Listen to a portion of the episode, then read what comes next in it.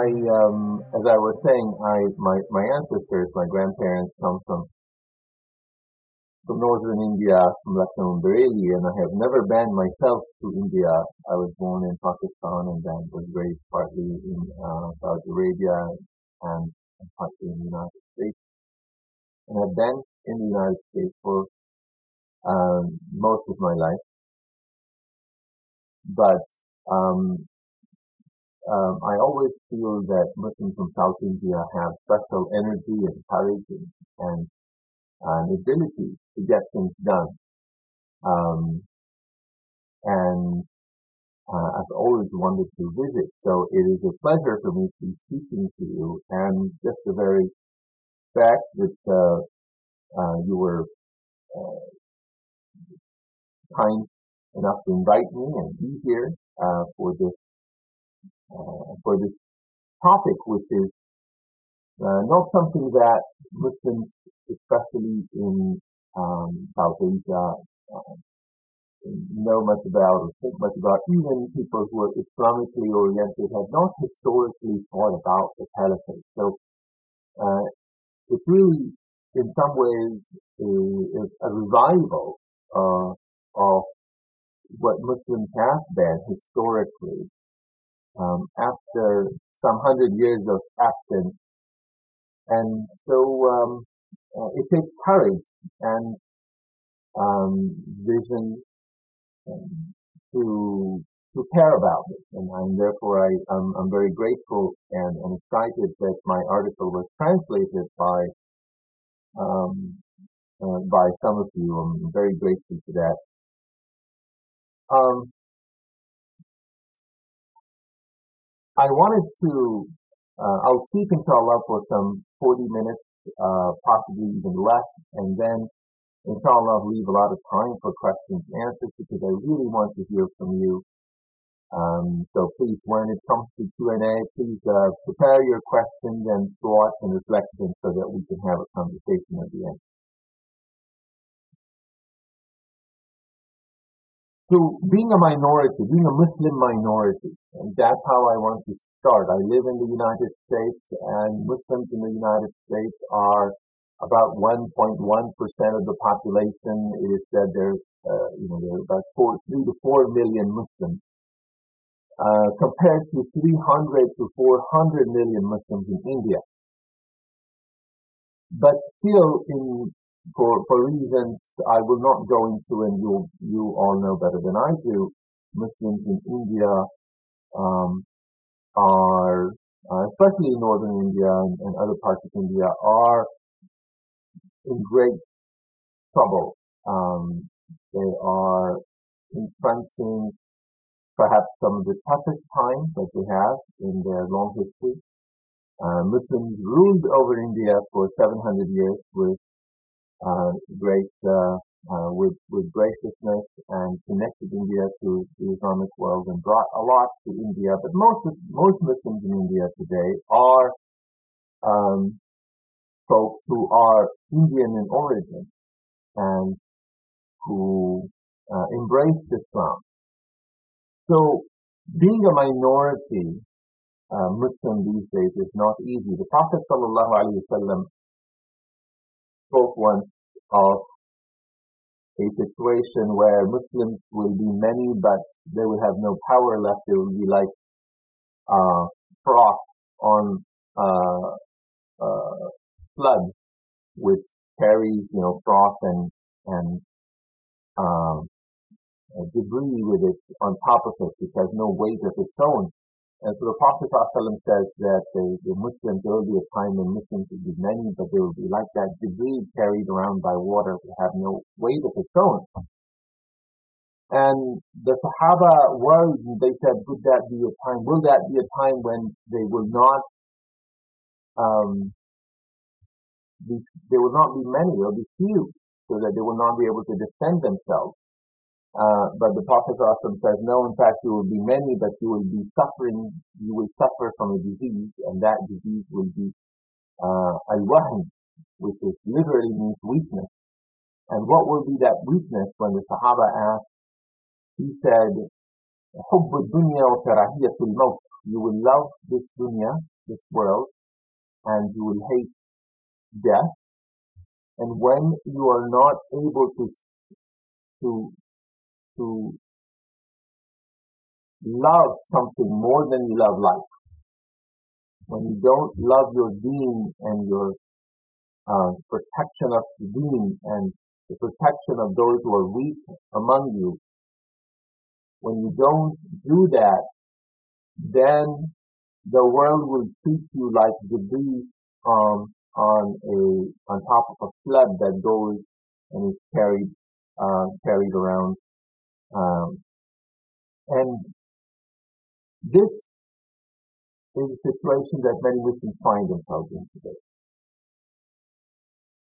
And being Muslims, of course, in Indian Muslims, Indian Muslims are among the oldest minorities, but ones that have in fact historically both thrived and contributed to the land to which uh, they belong and have in fact brought it together and give given it definition and culture. So Indian Muslims are a, a unique um, case for the rest of the Muslims in the world. Muslims in America, for instance, used to look up to Muslims in India and say, look how they have created a culture uh, which is so, uh, you know, uh, um, you know, distinctive and um, and it's so important. Uh, the role the Muslims in India play in history of India. And then in front of our own eyes, we saw Muslims in India become a targeted minority. That despite all of that, they were not protected. Um, and this, of course, uh, means something for for all Muslims in India. There are, are Muslims uh, living as minorities throughout the world make up about 20% of the population of over, overall Muslim population of the world. Um, that means one in every five Muslims is living as a minority somewhere, of which the 200 are about 200 million are in India alone, and of course um, there is no other minority that comes close. There are about 20 million in European Union, 3 to 4 million in the United States, about 16 million in Russia, and in China, the numbers are greatly varied because they're not accurately recorded, somewhere between 20 to 40 million Muslims. And this means that any imagination of Muslim people cannot ignore Muslim minorities. In fact, quite the opposite that it is Muslims who are living on the margins, who are living as minorities, who, are, who, who feel the brunt of being Muslim, that they are targeted for being Muslim. They, in some ways, are the intellectual leaders. Um, and whatever solution we imagine for the future of the Islamic world which we must, for reasons I will talk about, um, Muslim minorities must have an important place in that solution, an important role. So, um, first of all, the word khilafah. Why as uh, you're familiar, I'm, I wrote uh, the article that was translated, were the article on who wants the Khilafah, who wants the caliphate. Why did I write that article and why at this point? I wrote that article because I felt, um, having studied Islamic political thought as well as contemporary Islamic movements for over 20 years, that there is a great vacuum that Muslims were living as if uh, a life without any dreams, any vision, any collective sense that um, since after the rise of terrorism and the war on terror, that becoming, being a Muslim has become a crime everywhere in the world, especially um, anywhere where Muslims are not protected, at, uh, anywhere Muslims are a minority. But in fact, uh, I'm sure you're aware that anyone who truly wants to be a Muslim becomes a target even in many Muslim majority countries, such as the Gulf countries and elsewhere, where they use America's war on terror to target Muslim populace, uh, populations and uh, Muslim uh, movements that are calling for rights or dignity or accountability of government or economic rights.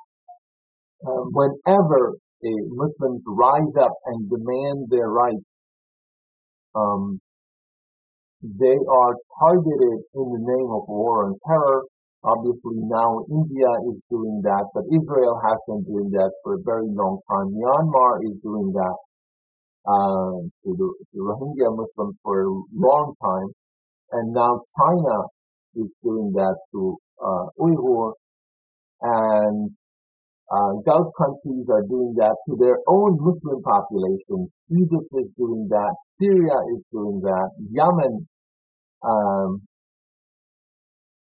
uh, is split in a civil war. So you have throughout the Islamic world, there is a um, there is a homelessness of Muslims even in their own homes, let alone um, outside. Samuel Huntington, who wrote a famous article in, uh, in the early 90s called uh, The Clash of Civilizations, that article was um, insightful in that it saw it looked into the future.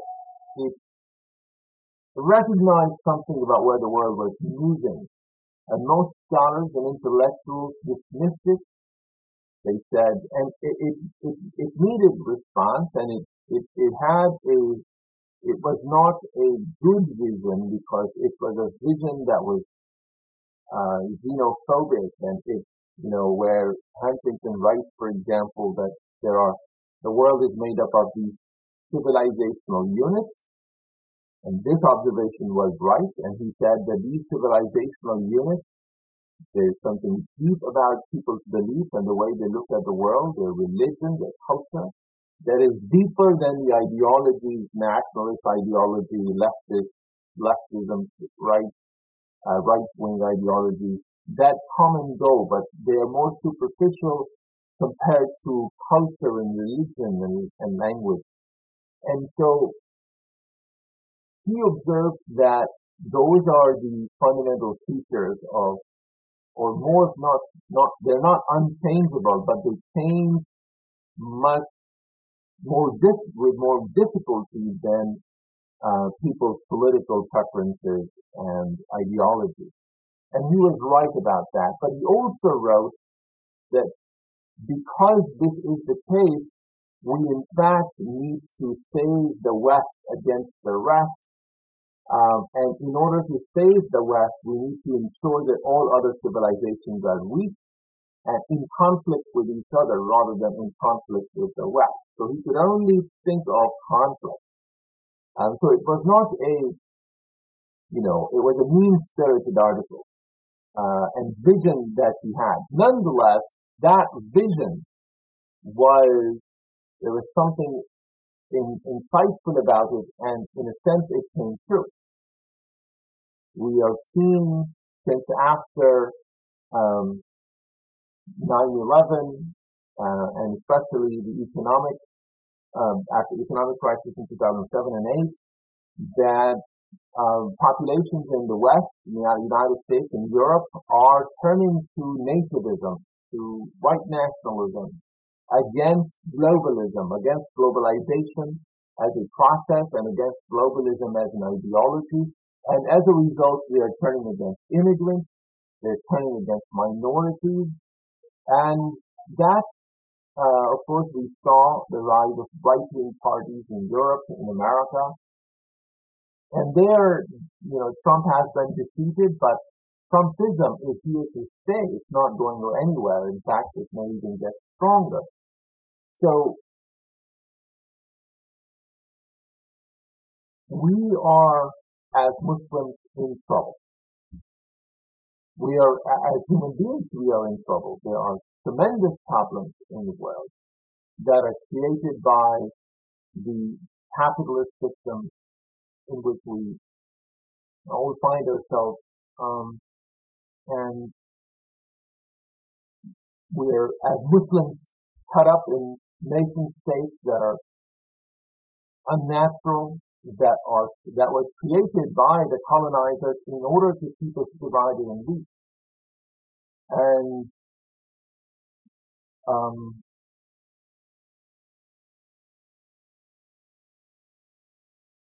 there was need for a vision. There was need for Muslims to think about a different future, to believe that Islam will save the world rather than what a lot of people began to think. Uh, a whole generation of, of people who came of age in the era of 9-11, 2001 grew up thinking that Islam is the problem rather than thinking that Islam is the solution. And that was my motivation uh, writing the article essentially saying that we do not need Huntington, but we recognize that we are Muslims are also a civilization that needs to um, take its own its destiny, its own its, in its own hands, and to be politically unified uh, to the extent possible. When Allah subhanahu wa ta'ala says in the Quran, كنتم خير أمة أخرجت للناس تأمرون بالمعروف وتنهون عن المنكر that you are the best of communities that Allah has brought forth for mankind. You command what is good and forbid what is wrong. وتؤمنون بالله and you have faith in Allah and many verses like that. When you think about them, Allah subhanahu wa ta'ala is addressing the ummah. But Allah is addressing the ummah not as a passive receiver, but Allah subhanahu wa ta'ala is addressing us as um, actors, as agents you're supposed to do something in order to earn this honor. You're supposed to have agency. But how do you act as an ummah? Ummah that was made up of thousands of people before and now it's made up of billions of people. How does this ummah act? How does it do al-amr ma'ruf wa nahy al-munkar in a world that is uh, rife with inequality and with oppression and kufr and unbelief of all kinds. It needs agency. And the Khilafah is the agency of the Ummah. Many people imagine the Khilafah as a kind of medieval absolutism, a sultan that has all the powers, but that in fact I show in my article that is an incorrect view of the Khilafah. We've had uh, at least four different stages of the, the Khilafah um, uh, evolved from the Rashidun period, which was period of the Khilafah in some way, but it was also a small community of people. And as it grew, new models of Khilafah emerged, uh, the imperial Khilafah, and then we saw uh, Khilafah which in the medieval period, or in the middle, some 6th century, from the 10th century, era to about 16th century, the Khilafah was symbolic. Um, it symbolically unified Muslims, even though politically it did not unify Muslims. And this was a time when Muslims suffered through crusades and the Mongol attacks and so on. So Muslims were very weak because the Khilafah was not a political power. And then the Ottomans came and unified at least the western of the Muslim world. Um, and once again, um, in the Ottoman period, Islam uh, prospered and spread um, once again, and, and then we saw the decline of the Ottomans uh, in the 19th century and the abolition in the early 20th century. So now the question is why should we talk about Khilafah today? First, because you will notice throughout the world the strongest countries are those that are large countries whose economies are large that are able to manage large populations, um, they are the ones who have a say in the world. When you take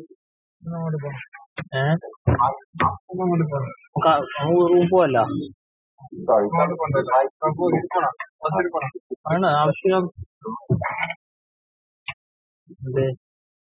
Please turn your mics off.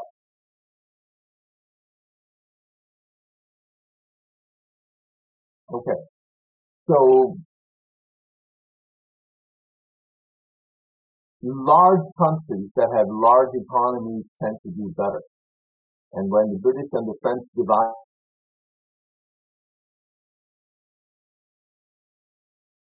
um, and British and Muslims, um, uh, sorry, British and the French divided up the Muslim world um, and the Arab world.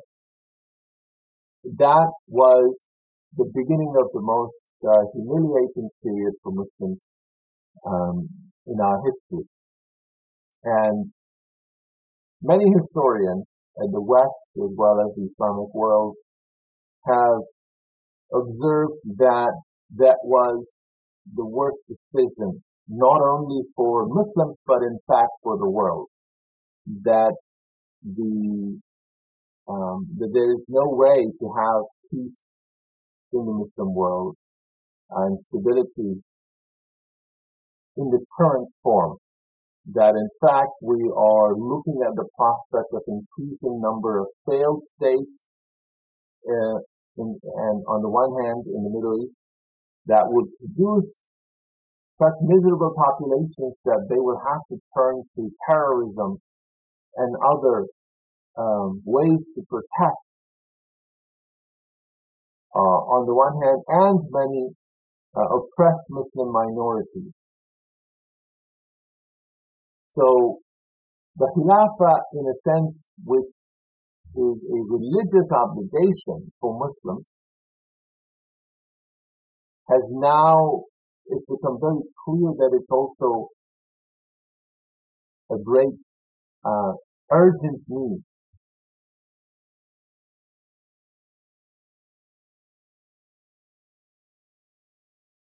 So the question now is why why talk about the Khilafah now? Is it possible? Because even in the past, not 100% of Muslims lived for a long time under the Khilafah. there were always some exceptions. There were always some people that lived outside the uh, the Ottoman Khilafah um, and outside, of course, even the, um, the, the Abbasid Khilafah. Well, the answer to that is that, look, if you think about the word democracy, which is extremely uh, not only popular, it is tantamount to all that is good in the world for many people, especially those people who don't have it. They think that the solution to all their problems is democracy because with the rise of democracy in um, in, in America. Um, in early America, this was a, uh, a new and crazy idea to bring together democracy with the idea of republic and create a new experiment. Uh, after some 2,500 years, 2,500 years, nobody thought democracy was a good idea. Certainly nobody was able to um, achieve it. So the idea was dead after a couple hundred years, 200 years of um, uh, of its life in, in a small Greek city Athens. All of a sudden, democracy became an idea that took over the world and now defines it.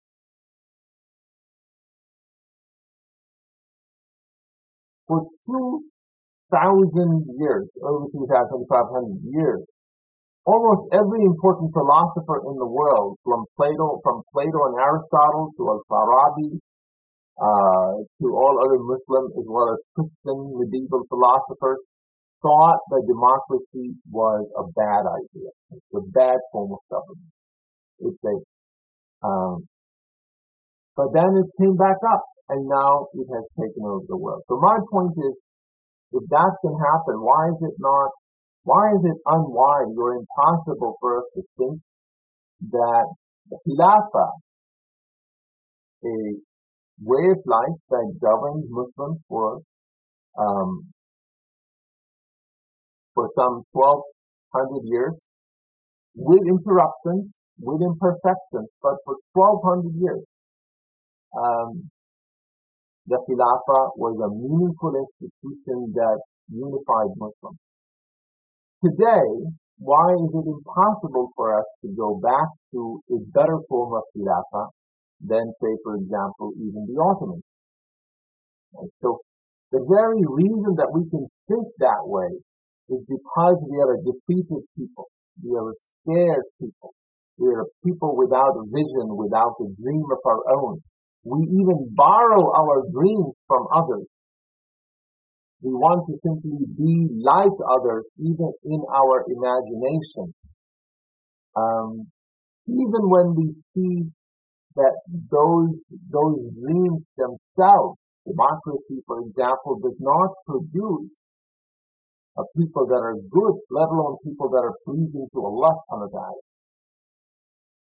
Democracy has not stop imperialism and colonialism anywhere.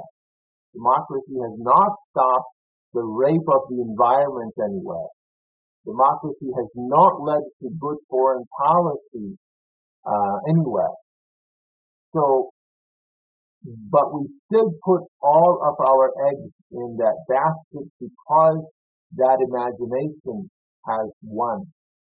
The question I wanted to ask, and I ask Muslims why can we not dream of a better form of government, one where Islam is the solution, yet one that learns from modern institutions of accountability that um, unifies Muslims but at the same time provides and protects rights of non-Muslims uh, living among us.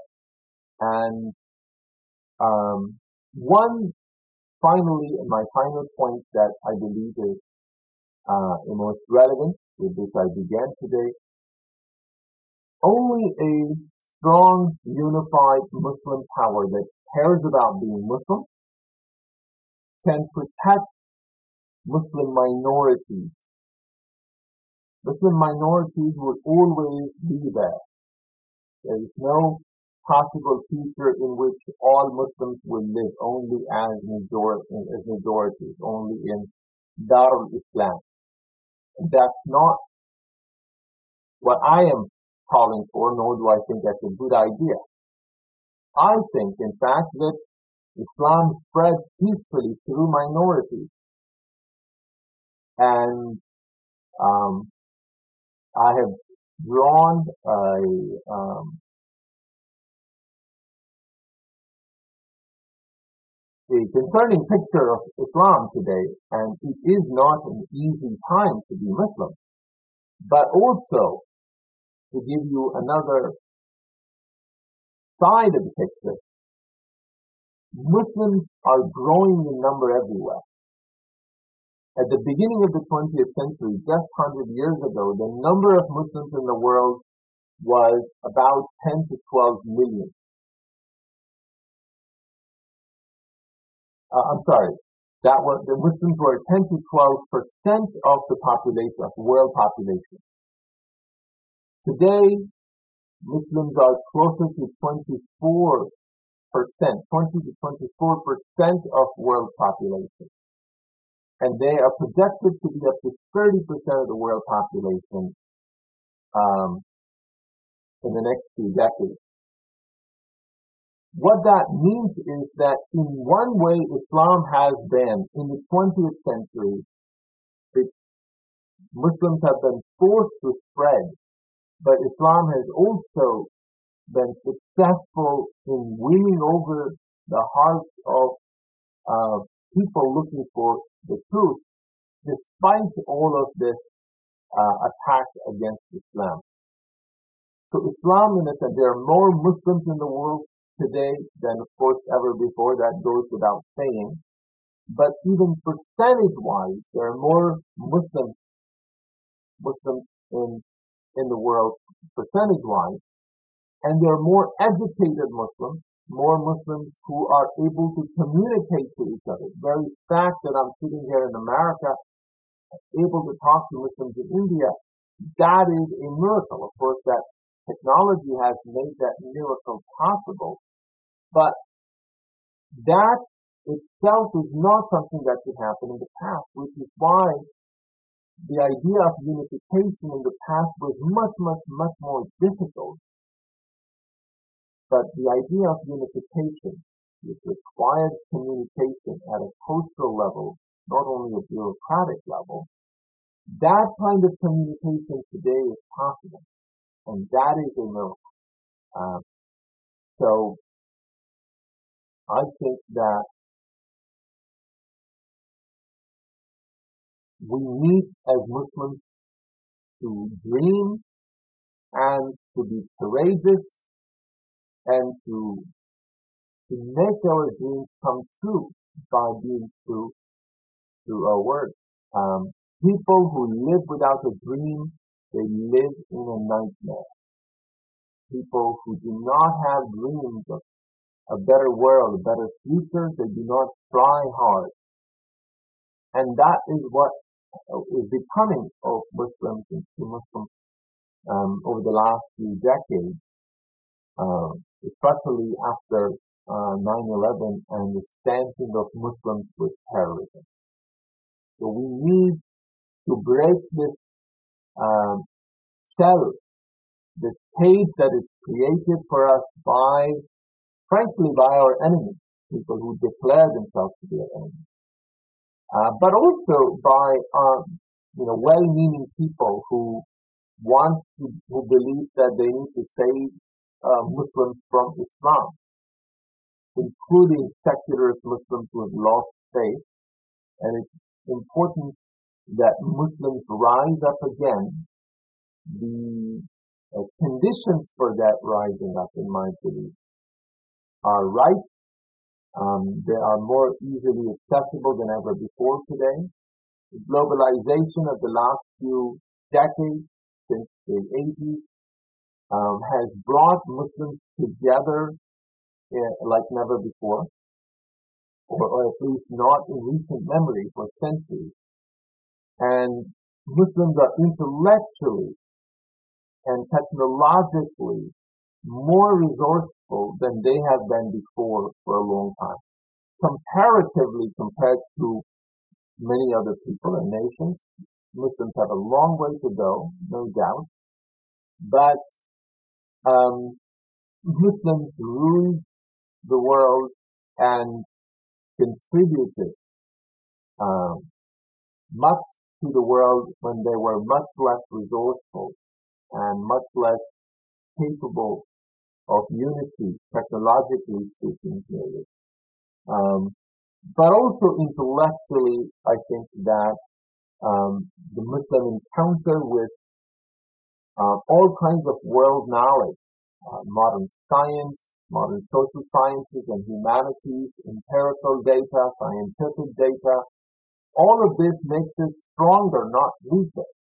All of this allows us to rethink um, Islam and uh, to rethink uh, our relationship with Islam. All of this potentially, right, is an asset for us. So I think that uh, finally Muslims who are living as minorities um, there is no reason why they cannot take a leadership role in defining the future of Islam and in contributing intellectually and politically and otherwise to the rise of Muslim Ummah once again. And I believe that if there is a strong central power, as was the case in the past, to negotiate on behalf of Muslim minorities, there is certainly uh, it would not be possible for a country like China um, to effectively commit genocide and other Muslims who are caught up in nation states and their secularist ideologies and their self-understanding that is ethnically and nationally uh, inflected uh, to turn the blind eye. No uh, unified caliphate that does that deserves to be called a caliphate, and therefore the future vision of the caliphate, which we have the freedom and duty to um, sketch out, to, to shape for the future. No such caliphate um, should emerge that does not prioritize the protection of Muslim minorities but once you have someone to negotiate on your behalf, people behave differently. So uh, what's happening in India wouldn't be possible if the Gulf states were not supporting uh, the fascist Hindu government in India. Um, so uh, with these few reflections, I will end what I have to say and I look forward to your questions. Jazakumullah Assalamu alaikum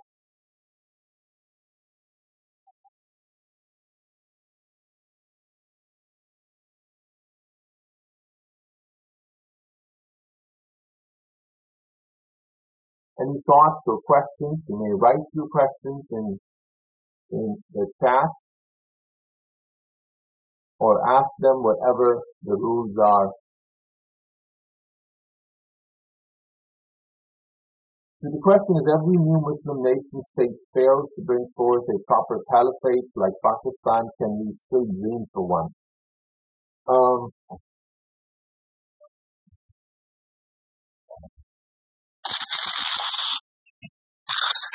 Well, um, you are, so I think it's a really good question.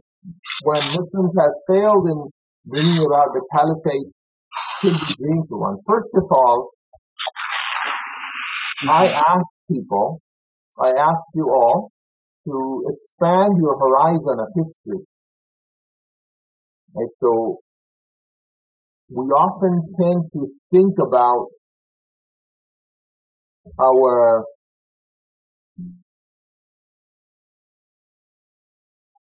we often tend to think about our world um, in small, um, you know, small periods. There's something historians call cultural memory, what people tend to remember. What is actually going on in the world, what we do not see, is, you know, 99.9% of the data, or 99.999% of the data that we need to see, we don't see. So we only remember a few things about uh, ourselves and about the past, and only a few decades.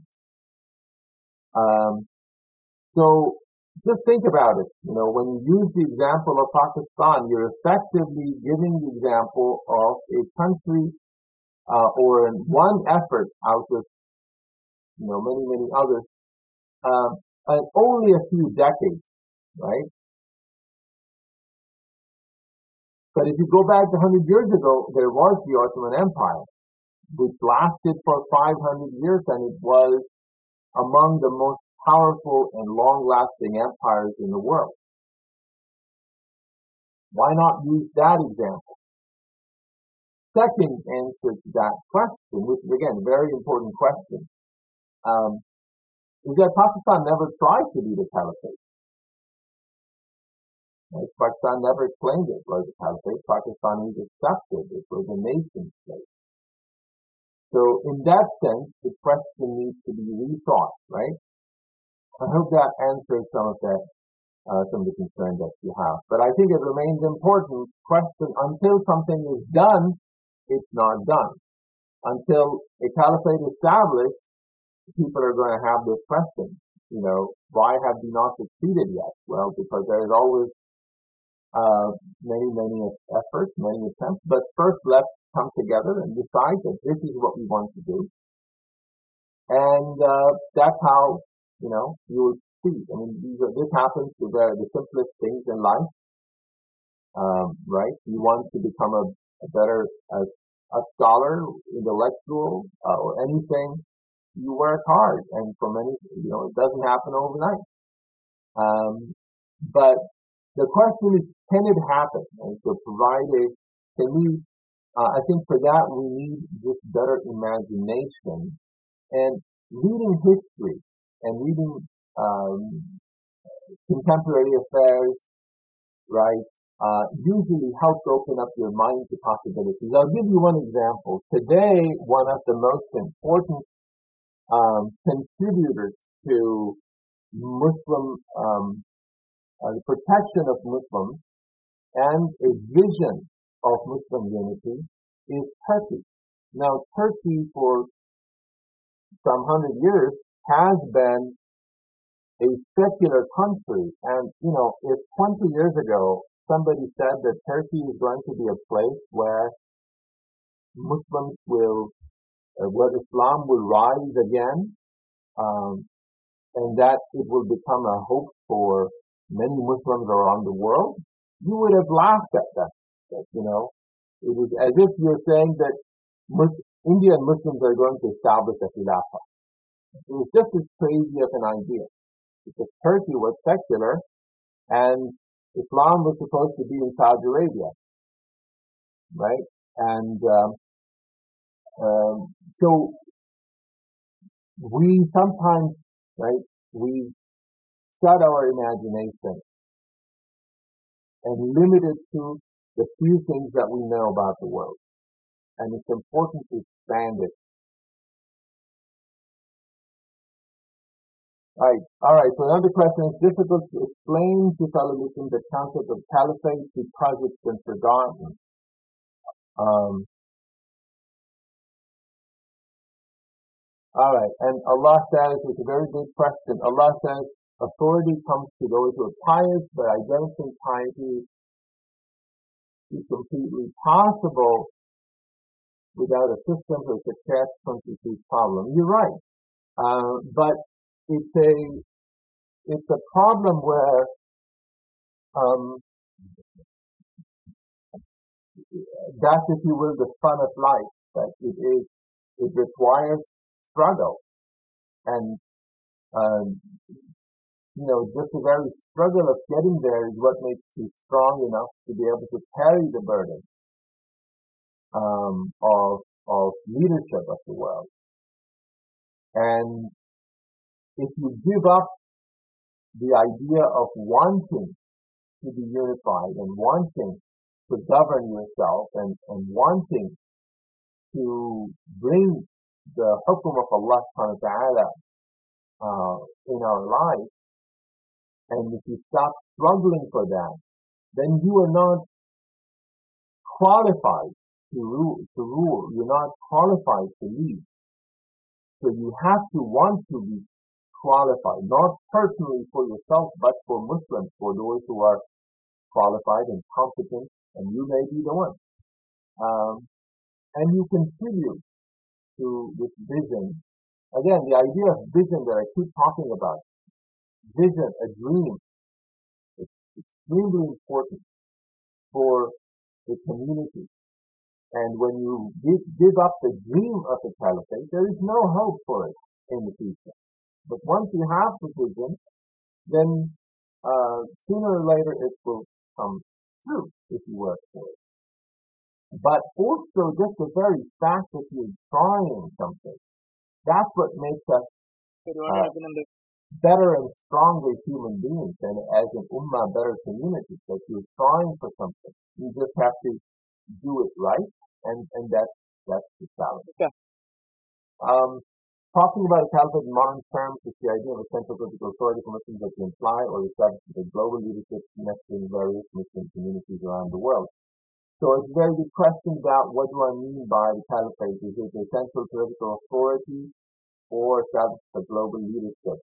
Um, I believe that there is a uh, an imperative, a, a, a religious requirement, uh, which all Muslim scholars have in the past agreed. It has been ijma on this that Muslims need to be politically unified to the extent possible. But what is not possible, of course, uh, there are always going to be people on the margins who are, do not come in this. Why? Because Islam is spreading. So that's actually a blessing that you always have Muslims, because Muslims are growing, they cannot be limited in one place. But to have a leadership of Muslims. So the answer to your question is both. That, that caliphate that will unify Muslims who live in regions that are willing and ready uh, as well as then providing global leadership to Muslims. Those things are possible and uh, necessary. Uh, can we comfortably talk about uh, the virtues of caliphate and parliamentary democracy? How can we convey these thoughts, histories, and information to a fellow non-Muslim? Uh, a very good question. First of all, obviously, this needs to be a discourse among Muslims and in conversation with sympathetic non-Muslims.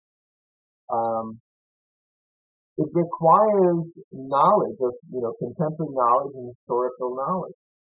Um, the caliphate is a uh, is a human enterprise that seeks Allah subhanahu wa ta'ala, but it's not divine and it's not perfect. It's not the infallible imamate it is a human institution. And it is going to be as good as uh, how close we are to uh, the idea. Uh, democracy is not, in my view, uh, orthogonal to a caliphate. It's not exclusive. In other words, it's not a choice between the caliphate and uh, some form of democracy. Democracy is a way of electing your leaders locally or uh, globally, um, whereas the caliphate is what the purpose of that leadership and that uh, ummah is. So those are two different things in my view. The caliphate that um, that I am imagining needs to be um, uh, flexible and capacious enough to incorporate. Locally, Muslims can choose their leaders in whatever way they want. In my view, um, even Muslims who are living as minorities should have their leadership and representation in the telephone, I don't know, Congress or Parliament or whatnot. Um, and uh, the particular way in which each group of Muslims or whether they're provinces or states, how they choose their leaders is not uh, necessary uh, requisite to how the caliphate functions.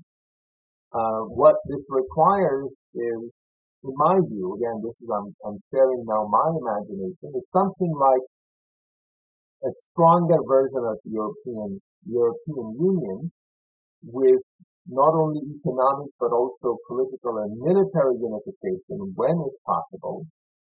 Um, and this would require good institutional design.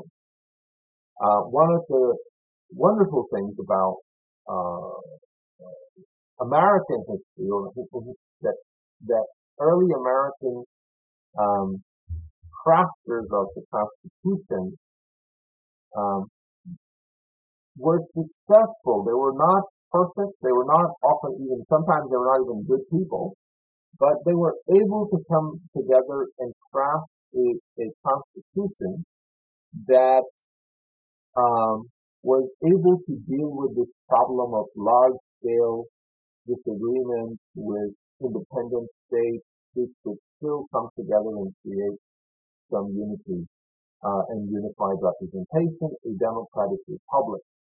Um, this was, in my view, the um, the miracle of good institutional design. And I think that that's what we need to do. So a lot of these questions that people have about how this is going to work, well, that's something that uh, our best uh, institutional scholars really need to uh, will need to work on and they need to work on now ahead of time so they can there can be many proposals that people are thinking about. Uh, Uh, Dr. Anjum, Go ahead. uh, I think we can conclude with uh, last two questions. Uh, two more questions. Uh, uh, I think your time is okay. Hello. Hello. Assalamu alaikum. All right, what's that?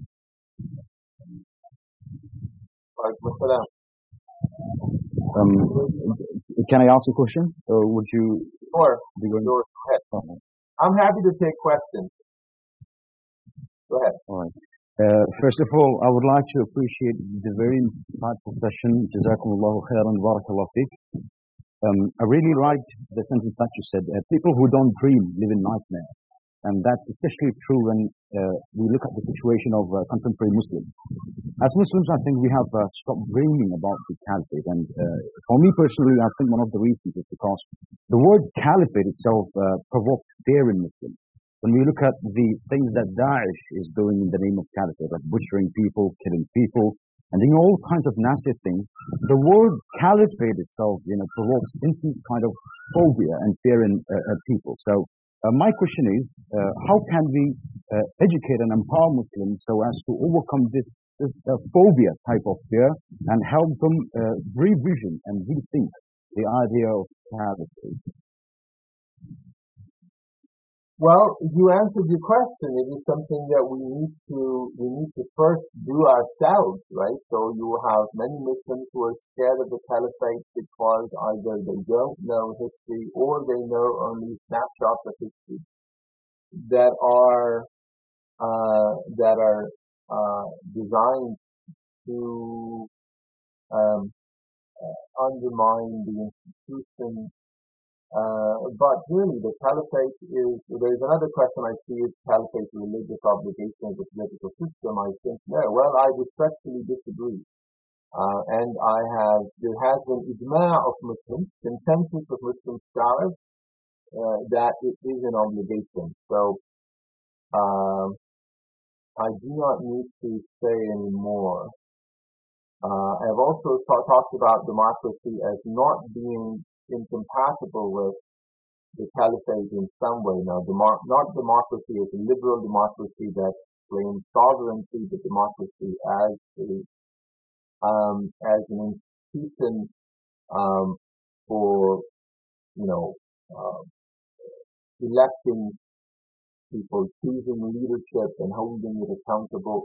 I don't think that is incompatible. Now, if you think about a secular democracy, then yes, that is incompatible completely with the caliphate. Um, and we can merely agree to disagree here. Uh,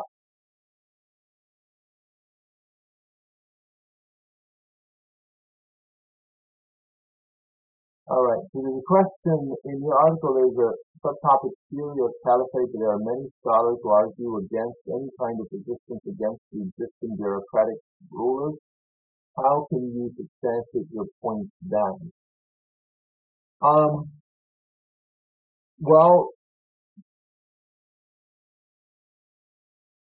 I think perhaps you'll have to be more specific, but I don't, um, so many many scholars, just like many Muslims today, uh, many people who are who have some clerical background, um, they are often, uh, you know, either they're co-opted by some state, they're worried about keeping their job.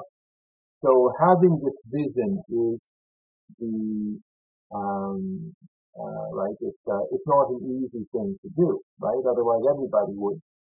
Um, and uh, unfortunately, the, the ulama are not, or the people who get called the ulama, talking only about superficial or titles.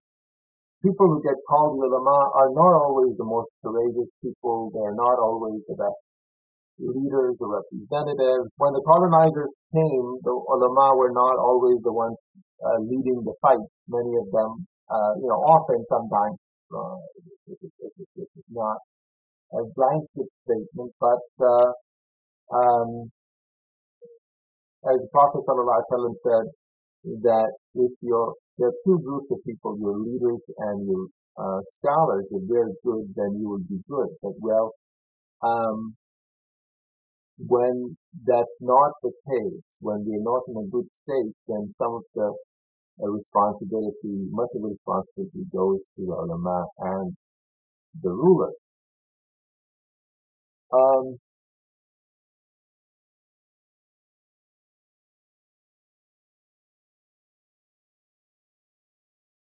all right, so there's a question about can be, so I'll just summarize the questions rather than reading them out loud.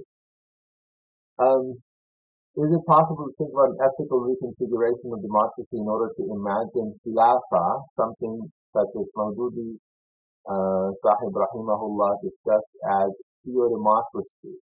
Yes, I think that's possible. Again, Maududi Rahimahullah was, he confined his imagination to one nation state, and I think that was the problem. Um, this was the age of, uh, of developmentalism. Earlier on, Maududi uh, Maulana Maududi had been interested in something bigger, but as nation states came to dominate uh, in the middle of the 20th century, he also became focused on only one nation state. Um, and I think that that was a mistake on part of the Islamic movement. Um, how will you address the challenge of Muslims are deeply divided community? Yes, Muslims are divided. That's another catch 22.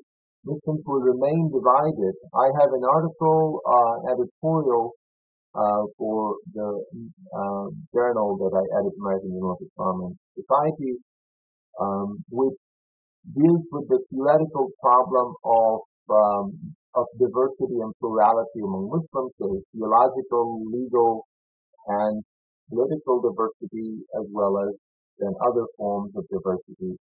And I argue how you can have, you have to, basically a political system is necessary precisely to manage diversity and difference, right? So, uh, it is as if you're saying that, you know, how can I eat food because I'm hungry? Well, because you're hungry, you need food, right? The same way, because you have division and diversity, some of it is good.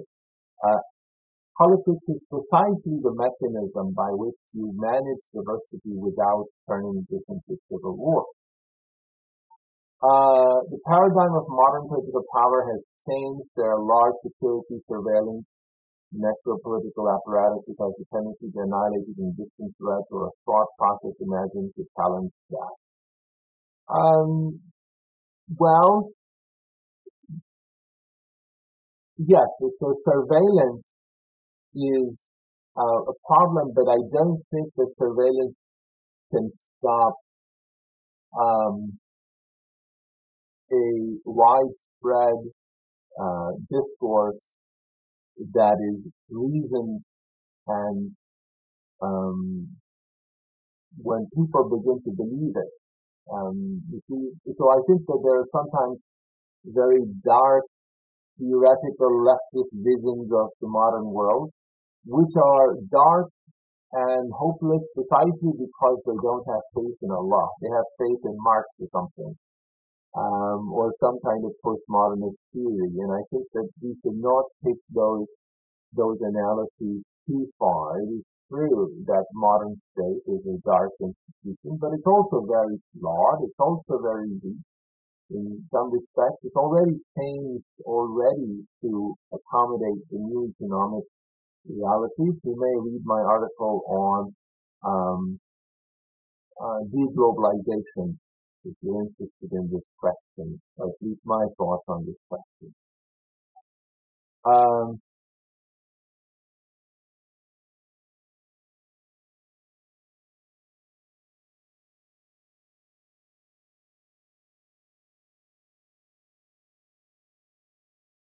all right, so this is a great question. Um, if a Muslim can negotiate for Muslim minorities by sheer political power, this raises question regarding ethics the caliphate might, might hold regarding non-Muslim minorities within itself by extension regarding Muslim minorities outside it.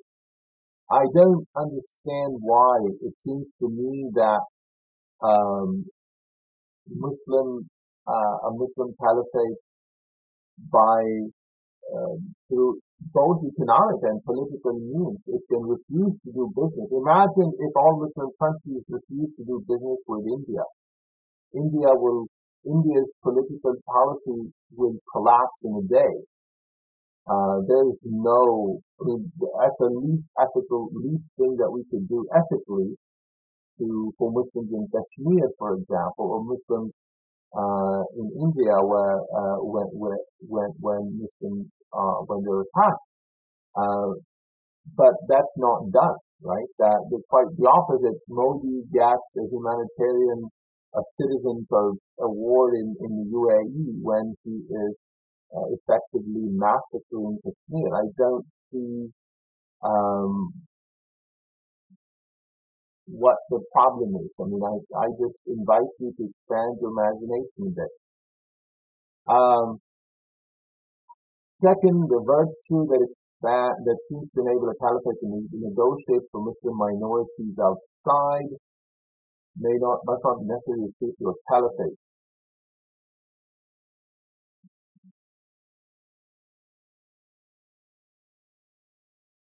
Well, so one could imagine some strong power, um, Muslim power that takes it upon itself. So, for example, let's say Pakistan, Turkey unify and say, and others that say, look, we're going to not deal with any other powers that are uh, misbehaving toward Muslims, yes, for that you don't need caliphate.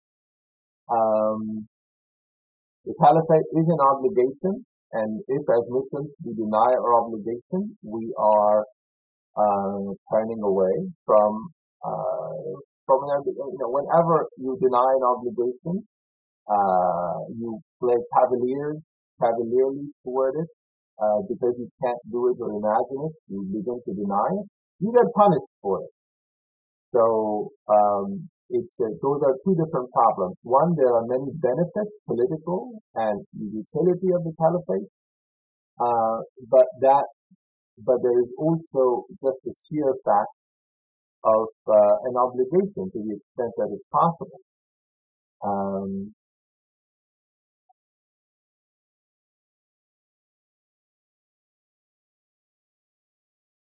Okay.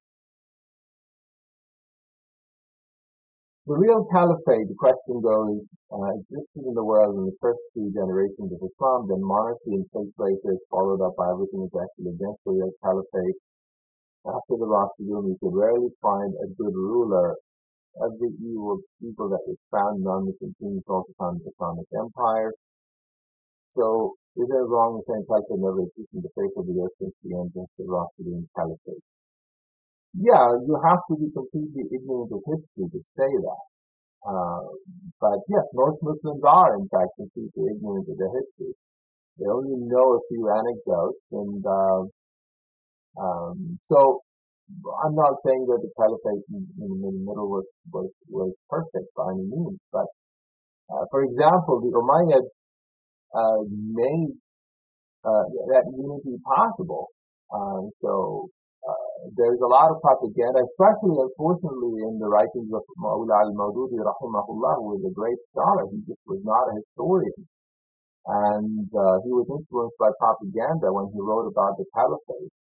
Um, so he talked about, you know, there has been a perfect caliphate, whatever. It was true. The ideal is Rashidun caliphate, but the Umayyads and the early Abbasids uh, were, uh, you know, they were not perfect. Many of them, or some of them, were in fact uh, quite good. Um, so I think that this idea is incorrect. Similarly, Ottoman, uh, some Ottoman caliphs um, were um, um, very good. And again, I this is not a session in history. I am writing. I have written a book on it that inshallah going to be serialized and Yaqeen. About this, I teach courses on uh, Islamic history where I take this question. Um, but basically, there is a romance about Rashidun Caliphate, uh, with Muslims confused with uh, that just because the Rashidun were the best Muslims ever, which is uh, no doubt, it is our faith and historically true.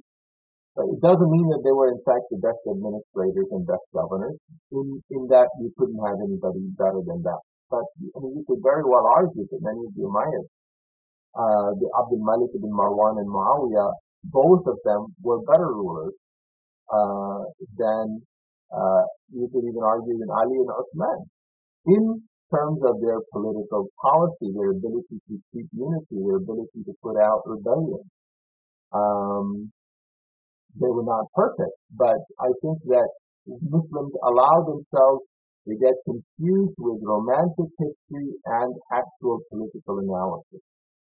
Um, and so this this uh, statement that there hasn't been a caliph since the Rashidun Caliphate is just dead wrong read a history book, uh, even a, a Western history. Um, all right. Um,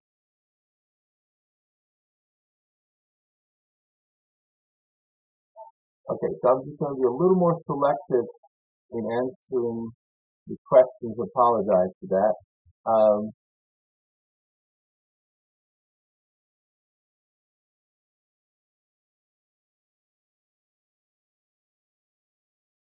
All right, so a lot of questions about how do you imagine the structure and form of the caliphate. Um, this requires uh, perhaps another lecture, another course, uh, a book on how on the theory of historical change, which I, you know, so so basically, in my view, historical change is not something you can predict, um, and Therefore, uh, rather than revolution or merely education, uh, right? So some people talk about gradualism and merely educate ourselves or just be pious and the caliphate will come or some good things will come at the end. That is wrong in my view. Uh, and then some people think that in terms of top-down revolution and violence, and this is also wrong, historical change in fact often is unpredictable, almost always unpredictable. Um, and, and therefore, uh, a good model of historical change has to think about um, uh, more practical possibilities, uh, such as creating a discourse, creating institutions and structures at smaller levels, um, creating uh, um, experiments where Muslims, for example, can solve their problems at a smaller level, can create unification at a smaller level and then grow. Uh, those are practical means, in my view, by which, um, you know, not tomorrow, but next 10, 20 years, uh, a whole generation will rise asking uh, more interesting, more courageous questions. Um, so I think that the caliphate needs to become, and the ummah, right? So there are two parts to the caliphate. The caliphate is simply the name for the leadership of the ummah, but any caliphate that claims to be brute power that does not center the problems, the needs, the desires uh, of the ummah especially the mustad'afin, the weak and the oppressed among the ummah, doesn't deserve to be called a caliphate. And this imagination, this discourse of what the caliphate would be like, this needs to be a generational project. Um, and all kinds of solutions better than mine will emerge as a result. Um, but this won't happen if you're too afraid to think about it. All right, final question. Can you think about the caliphate without calling it the caliphate? And the answer, in my view, is that if you start with this fear and with this taqiya, if you will, right, hiding your belief, hiding you really are, uh, then you're not likely to go very far. So I think that um, just like, for example, jihad becomes a bad word, so now you're not going to use the word jihad. Uh, perhaps uh, in India, um, Qurbani is a bad word, so now you're going to call it something else. So where are you going to stop? Well, at what point maybe you're going to call stop calling yourself Muslim because people are going to react to it. Um, so my response to that is the Khilafah is uh, it's uh, this is the Islamic term, and if uh, you need to uh, fight the for the right to, to redefine the term and redefine its connotations, then that's your fight. Don't run away from it. Okay, I think uh, we can conclude. Uh, do you have anything to say as conclusion? All right. Thank you very much. First of all, I'm moved and touched. I, I'm really, very impressed by all the questions. Um, this gives me new energy and new hope. Thank you very much for being very candid. And um, I think that, uh, you know, again, my hope and special sort of excitement about Muslims in South India was was uh, was justified, more than justified. So I'm, I'm really excited that this is, if you guys are asking these questions, again, until you ask tough questions, you will not get tough answers. So I'm glad that you really thought about this problem and asked real questions. I hope that you continue to grow and may Allah make among you uh, many ulama and many leaders who will lead the ummah uh, and who will bring iman and uh, hope to the world, to the people around you, to Muslims and non-Muslims. Uh, I hope, I think that uh, Muslims, uh, you know, Muslims in India have shown uh, themselves again and again to be leaders of, of Muslims in many, many things. And I hope this will be one of those things uh, as well, inshallah. Uh, Jazakumullah khairan. Assalamu alaikum wa.